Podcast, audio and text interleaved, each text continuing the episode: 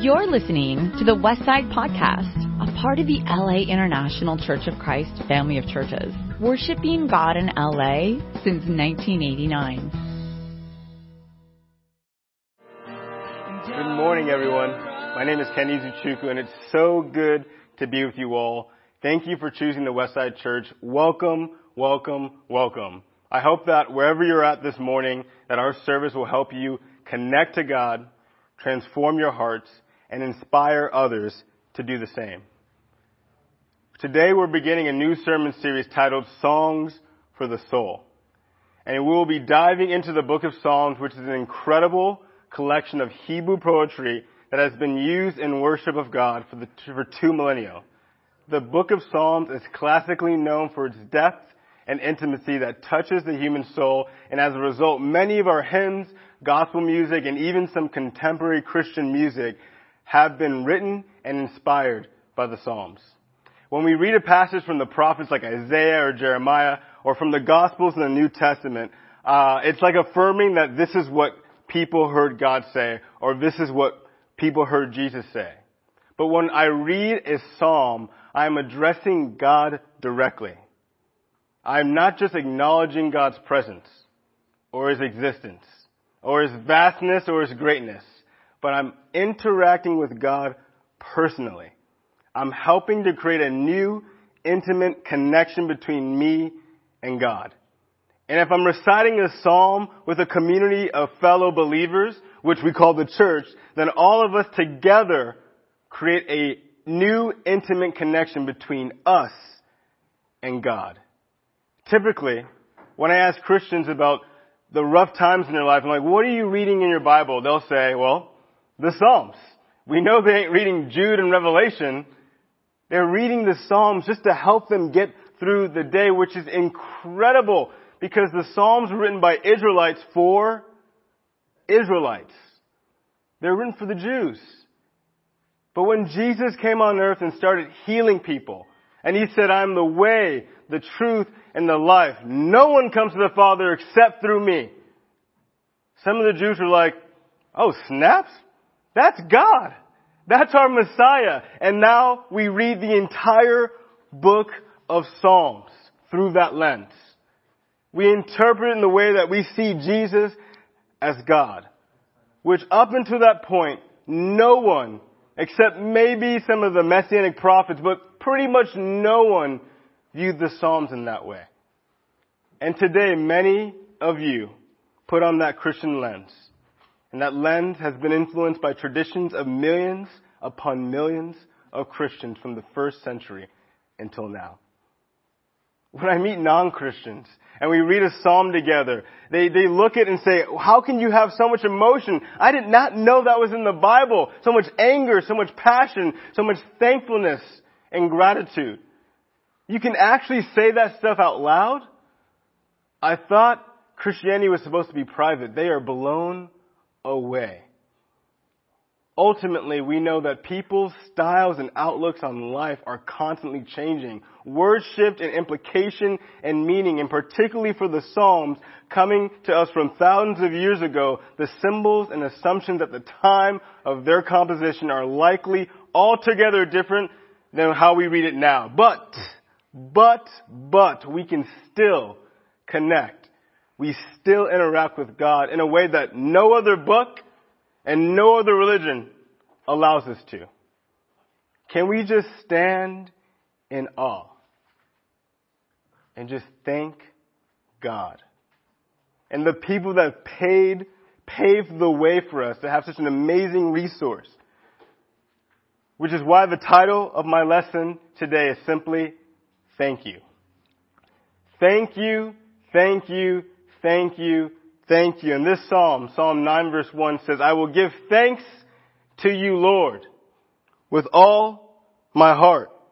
I will tell of all your wonderful deeds. Thank you, thank you, thank you. And can we just take a moment and publicly thank someone in the chat? I know many of you guys are watching at home. Just take a moment and write in the chat something you're thankful for or someone you're thankful for. It's Thanksgiving this week, like Rachel said earlier. And it's coming up. It's a helpful time just to remind us why we can be thankful. I'm thankful. I can't write in the chat, but I'll say it here. I'm thankful for Carrie Lounsbury because she challenges me all the time. And also today is her birthday, so happy birthday, Carrie. And Carrie is our women's ministry leader for the Westside Church. Thank you for constantly challenging me and trying to help me be better. I'm thankful for my mom. Last week I was really sick. I was dizzy and I was off balance and I had a headache. And when I get sick, I'm like a really big baby. So I'm like, God, help me. I'm dying. Please help me. My mom's like, you got some earwax. You got to take it out. So she took me to urgent care and she waited for me as I went in to see the doctors. And she was so patient and caring. All I want to say, Mom, is thank you. Thank you. Thank you. Thank you. But I realize that oftentimes I can take God for granted. And I don't necessarily run to him when I'm feeling thankful. I can run to him when I'm feeling like I need something. But once that need is met, I don't know if I'm as grateful. What about you? I had a few friends recently that have been very thankful. Here's my friend Chris and Jenny Mathis and their new daughter, Marielle. She was born on October 8th. Healthy baby, but I remember Chris sent me a picture of her right after the birth, and he was just so grateful. He's like, the doctor, the nurses, family, and friends, all he could say was thank you. And I have another friend, his name is D.K. and Maui, or Marissa Ezenekwe, and they had a baby girl named Emery, and she was born on November 16th. And again, the doctors and the nurses, the family, all they could say was thank you. Thank you for our baby girl. We are going to dive into this idea of thankfulness and gratitude as seen through the Psalms. And we'll read a few Psalms to help us get there. But before we jump in, let's just take a few seconds, like Rachel said, to share this live stream video with a family member, a friend, or just someone you haven't talked to in a while. All you have to do is click that curved arrow that says share near the title of the video and just send it away, and let's give others an opportunity to connect and be transformed and to be inspired. You never know what God can do. Let's bow our heads and pray. Dear Heavenly Father, thank you so much for bringing us together this Sunday. I'm so thankful. I'm so grateful that you've been able to put us here on this earth in a time where we can really look back and say, man, we do not deserve what we have, and yet you still allow us to be here. I pray for everyone watching, they can learn something new. They can connect with you in a way that they maybe have never connected with you before. I pray that you speak through me. Humble me, Lord. Help me say what I need to say on behalf of you and your Son. I love you, and I pray all these things in your Son's name. Amen. During the Civil Rights Movement, there is this man named Eldridge Cleaver. He was one of the former leaders in the Black Panther movement. And in 1978, a book that he wrote was published titled Soul on Fire. And in this book, he discusses the years that shaped him into the man he becomes. And Cleaver was a Muslim during most of his young adult years. But in 1975, he fled to France to avoid arrest after a shootout with police in Oakland, California. And in deep anguish, in deep pain, he turns and reads this. And he says, I just crumbled and started crying. I fell to my knees, grabbing hold of the banister. In the midst of this shaking and crying, the Lord's Prayer and the 23rd Psalm came into my mind. I hadn't thought about these prayers for years. I started repeating them. And after a time, I gained some control over the trembling and crying. And then I jumped up and I ran to my bookshelf and got the Bible. I discovered that my memory had not served me well. I got lost somewhere between the valley of the shadow of death and the overflowing cup, but it was the Bible in which I searched and found that psalm. Wow. Eldridge remembered a psalm from his childhood which helped him reconnect to God through his pain. And in that year, 1975, Eldridge Cleaver converted to the Christian faith, and he was actually baptized into the Mormon church, which, you know, going from a Black Panther Muslim to placing membership in the Mormon church, that's quite a conversion. But more importantly, Cleaver gives us this depiction of his soul being on fire. Have any of you ever experienced your soul on fire? And he had this abstruse or esoteric moment characterized by him jumping up and running to his bookshelf for his Bible, which he probably hadn't read in years, maybe decades. And I just imagined that, just being in bed. And many of us, we wake up, and can you imagine just waking up every morning? You're just like, ugh, and you're yawning. You scratch your back, whatever, your neck, you rub your eyes. You're just waking up. And then you're like, oh, I need to read my Bible. And you run to your bookshelf or whatever. You run to your living room. You open it up. You just start reading. How incredible would that be if that was our response every single time when it came to connecting with God? This wasn't a moment of flippancy. I believe Eldridge genuinely thought that he'd find rest, comfort, and peace even after years without connecting to his Christian faith. He cracks open the Bible. And where does he go? When we're having rough times, where do we go? The Book of Psalms. And he reads Psalms 23, which says, and if you know it, please say it with me. Just say it with me. Say it aloud in your living rooms, wherever you're at. The Lord is my shepherd. I lack nothing. He makes me lie down in green pastures. He leads me beside quiet waters. He refreshes my soul. He guides me along the right path for his namesake. Even though I walk through the darkest valley, I feel no evil. For you are with me. Your rod and your staff, they comfort me. You prepare a table in the presence of my enemies. You anoint my head with oil. My cup overflows. Surely goodness. Oh, I love that song. Surely goodness and mercy shall follow me. Follow me. All the days of my life. And I will dwell in the house of the Lord forever. The Book of Psalms is incredibly powerful. And just like Eldridge, I often run to God when I'm feeling down. I run to him when I'm feeling sad. I run to him when I need redemption. I run to him when I need help. But when I get through those different valleys and those different times in life, I'm embarrassed to say that I can often forget about God. And the honest truth, church, is that I begin to put myself in his place. I can so easily forget that it's his rod and his staff that comfort me. I can forget that he prepares the table before me, that he anoints me with oil, and that it's his goodness and his mercy and his house that I can dwell in forever.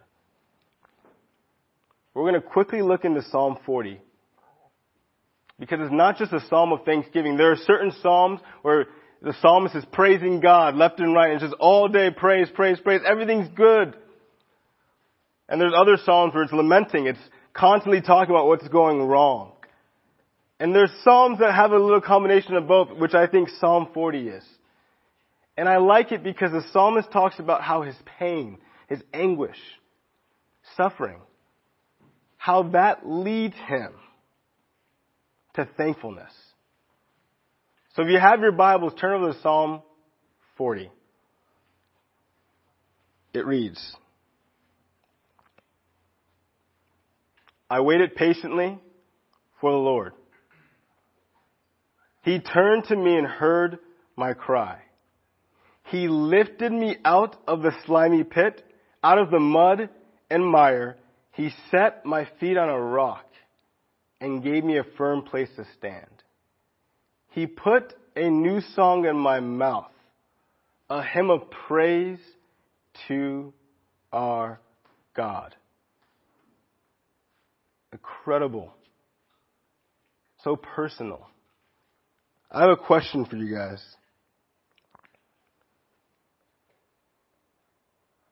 When you feel jaded, when you feel hurt, in what situations do you typically find yourself running to God? And do you run to God when things are good just as quickly as you run to Him when things are bad? Put that in the chat. Share it with us. Talk about it after the lesson is over. But I love this psalm because the psalmist is communicating his heart as he's running to God. And in verse 1, he says, I waited patiently for the Lord. He turned to me and heard my cry. And on Thursday, this past Thursday, some of the Westside Church members and the staff processed some of the data results we received from the Kingdom Inclusion Survey. And for those of you who have no idea what that means, we as a Westside Church surveyed our membership a few months ago to gauge how we are doing, how we're thinking, feeling, acting on racial injustice, prejudice, discrimination, and some other matters unbecoming to what it means to be a disciple of Jesus Christ. We did not feel like we adequately processed the results of that data at one of our midweek gatherings, and therefore we planned another lengthier time to do so. And during this lengthier time, I noticed a consistent message that I heard from many of my brothers and sisters, particularly my black brothers and sisters. A message very similar to this psalm. And they were saying that I've waited patiently for the Lord to deal with some of the racial injustices that I've experienced in the church. And I know that God has turned to me and heard my cry, but I don't know if other brothers and sisters are hearing it the way that He does. And it was so deep and intimate, and I had to turn on my camera. I started crying. I was like, oh gosh, it hurts to hear this, but it was so good. It's a good time of reflection. I'll never forget what our brother Jay Eubanks said. He said, I just want people to be recognized and loved for who they are, regardless of what their status is or their talent or whether or not they have money or whatever. I just want them to feel loved because they're my brother and sister in Christ. And he said, people are tired of talking about racism, but I'm tired of living it. It's such a powerful statement. And the psalmist is expressing deep pain, but acknowledges that the Lord has turned to him and he hears his cry.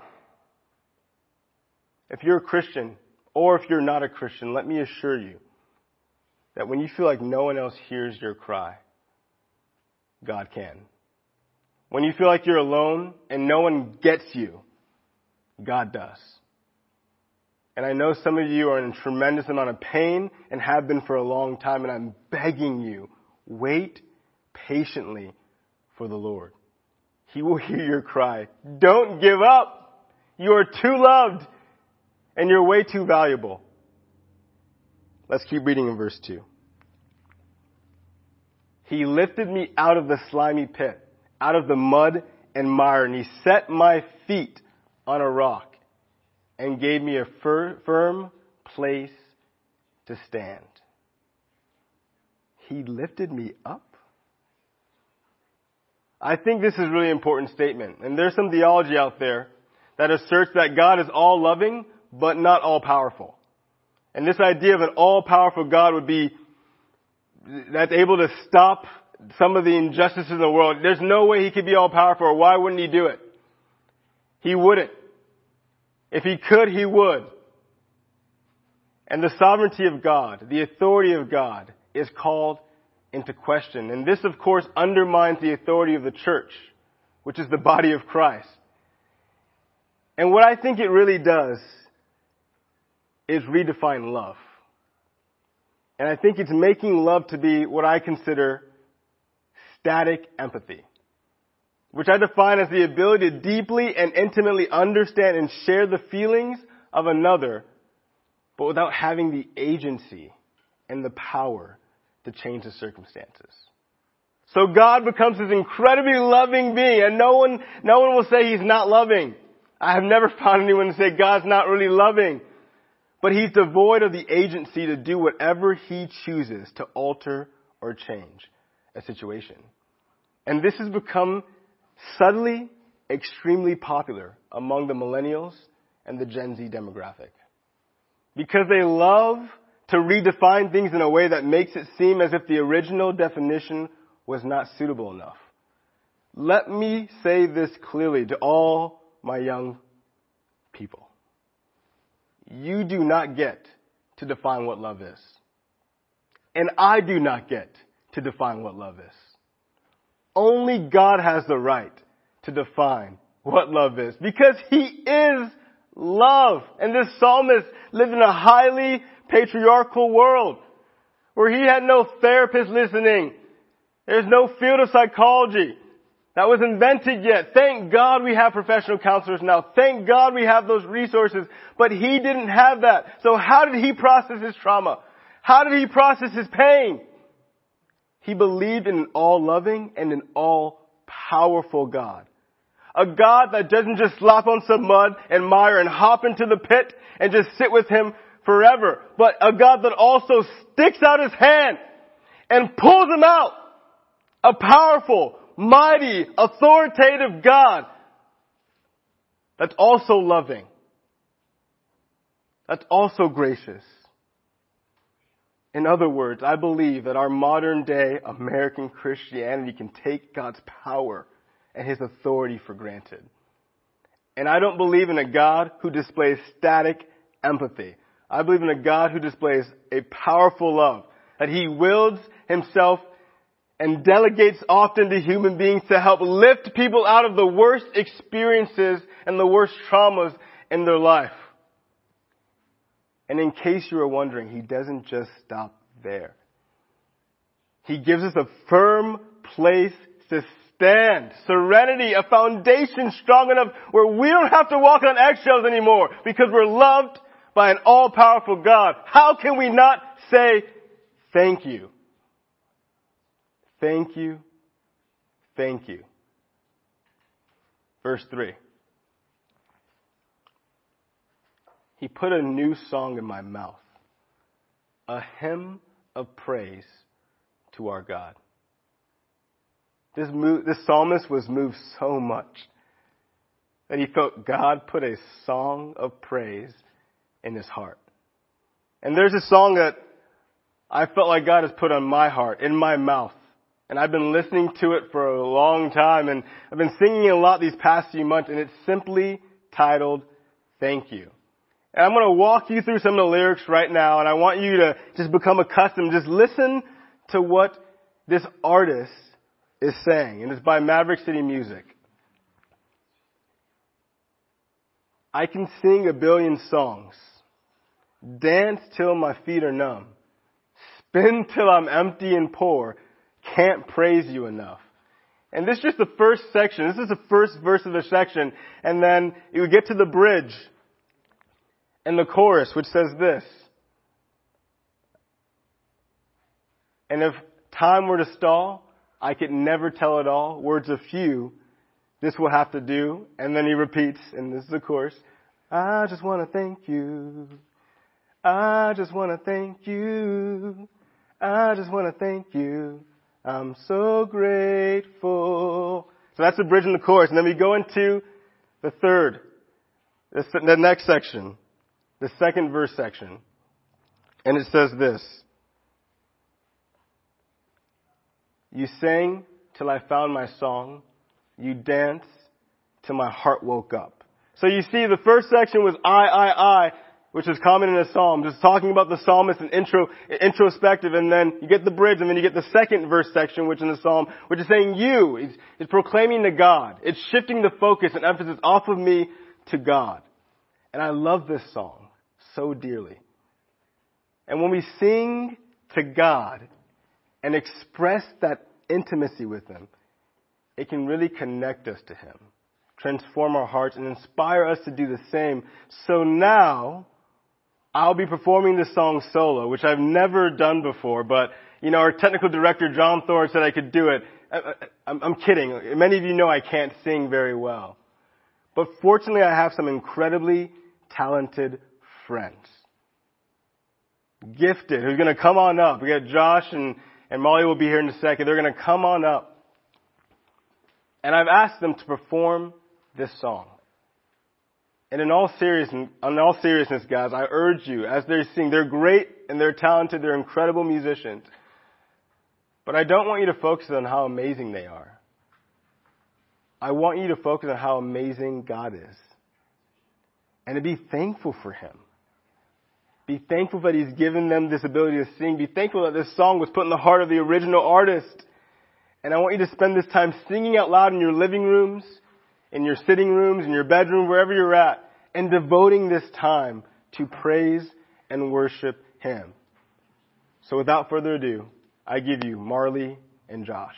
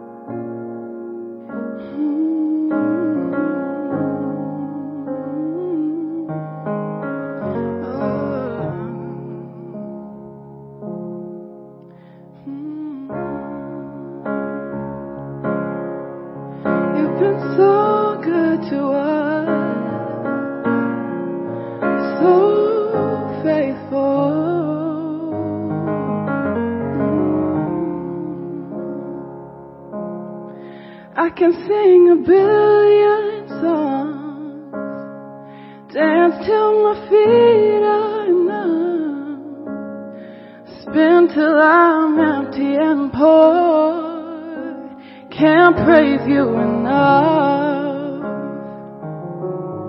shout till my voice gives way, leap till I have no strength. My breath trying to explain I can't praise you enough. Oh, and if time were to stall, I can never tell it all. Words of few, this will have to do. I just wanna thank you. Oh, I just wanna thank you. I just want to thank you. I'm so grateful. Thank you. I just want to thank you. I just want to thank you. I'm so grateful.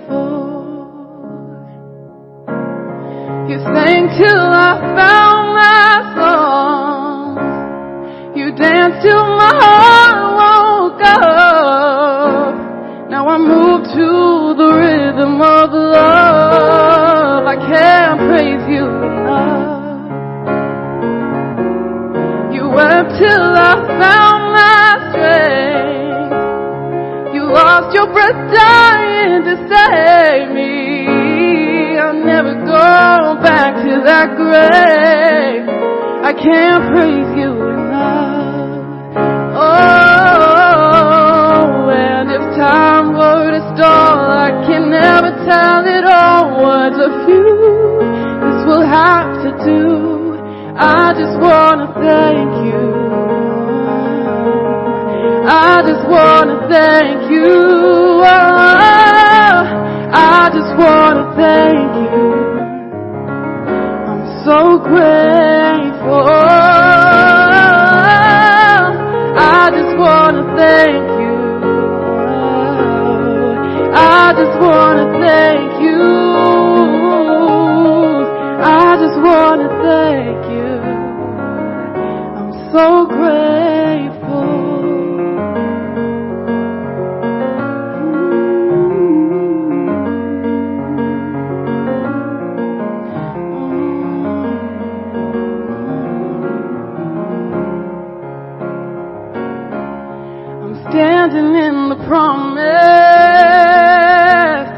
surrounded by your goodness, you have overwhelmed us. Hallelujah. I'm standing in the promise, surrounded by your goodness, you have overwhelmed us. Hallelujah. And if time were to stall, I could never tell it all. Words of you, this will have to do. I just wanna thank you, Lord. I just wanna thank you. I just wanna thank you. I'm so grateful. I just wanna thank you, Lord. I just wanna thank you. I just wanna thank you. I'm so grateful.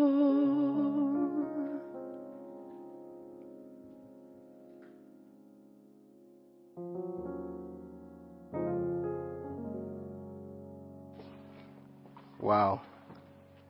Thank you. Thank you. Thank you. Man.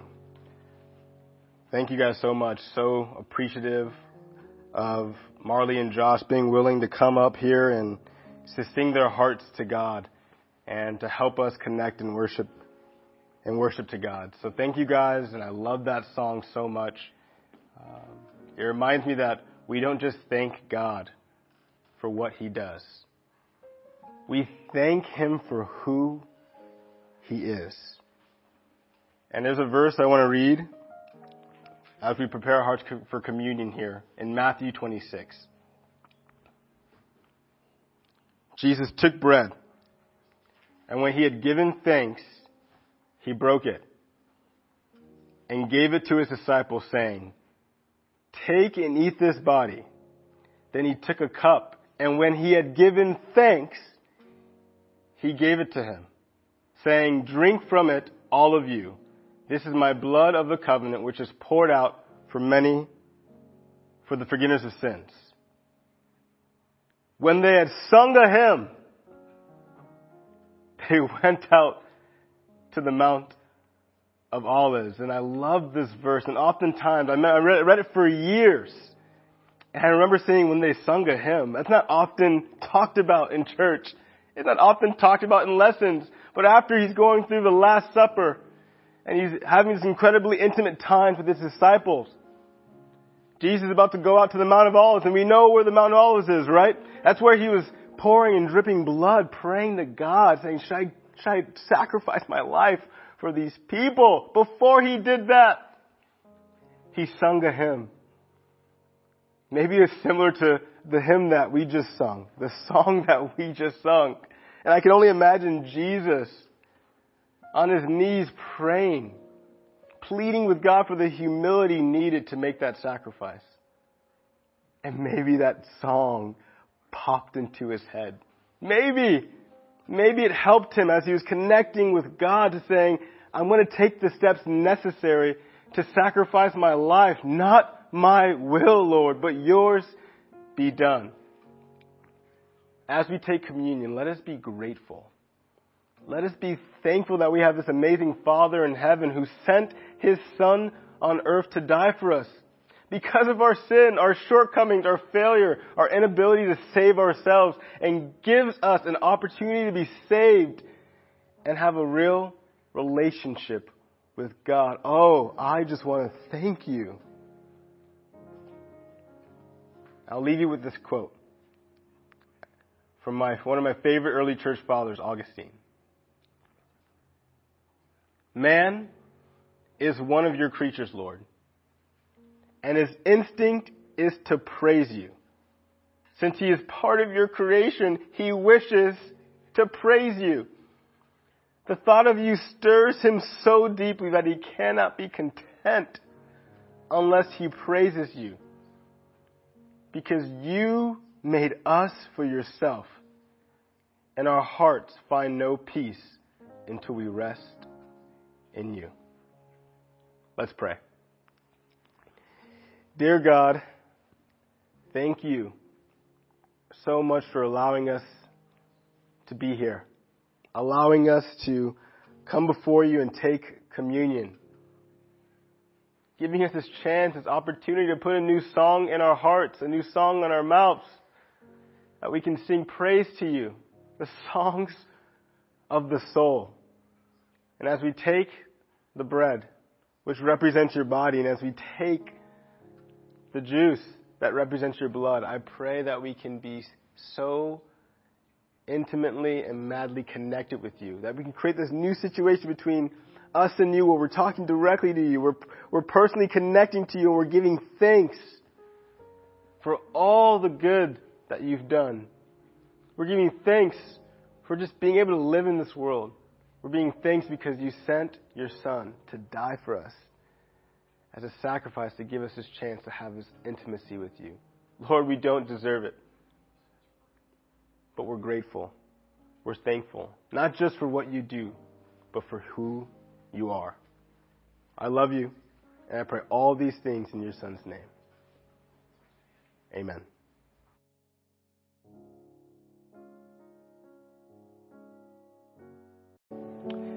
Everyone, we're back here and grateful to have that time of communion. So thankful that we're able to spend the time connecting to God. And I know for our services, this is something that we typically do, but we're trying to do new things and mix things up a bit. So I'm always trying to push the agenda. So grateful again for Josh, for Marley being able to sing as a part of the sermon.